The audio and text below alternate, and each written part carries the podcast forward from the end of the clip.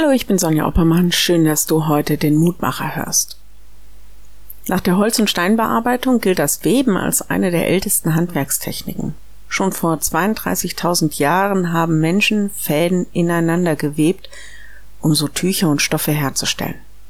Heute geht das alles voll automatisch und ganz ehrlich so schnell, dass man das Webschiffchen gar nicht mehr sieht. Aber in seinen Anfängen wurde Faden um Faden von links nach rechts, von rechts nach links in die Kettfäden gewoben. Ich habe nicht mal annähernd eine Ahnung, wie mühsam diese Arbeit in all den Jahrtausenden der Menschheitsgeschichte vonstatten ging.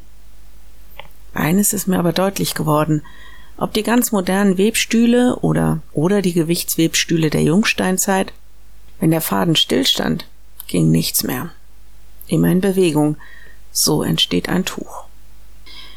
Lehrtext heute, denn in ihm leben, weben und sind wir. Apostelgeschichte 17, 28. Das sagt Paulus in seiner Rede auf dem Areopag in Athen. Er stellt sich vor die gelehrten Griechen und erzählt ihnen von einem Gott, den sie gar nicht kennen.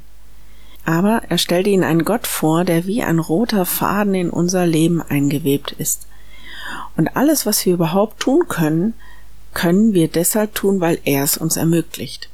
Die Basisbibel übersetzt, durch ihn leben wir doch, bewegen wir uns und haben wir unser Dasein. Jede Zelle unseres Körpers in perfektem Zusammenspiel, all die Fäden, die ich aufnehme in meinem Leben und die Muster, die ich webe, all das geht nur, weil Gott mir das Leben überhaupt ermöglicht.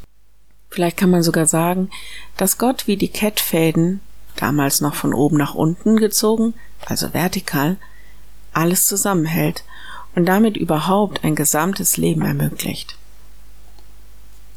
Ich lade dich ein, noch mit mir zu beten. Lieber Herr, danke, dass du dich in unser Leben einwebst.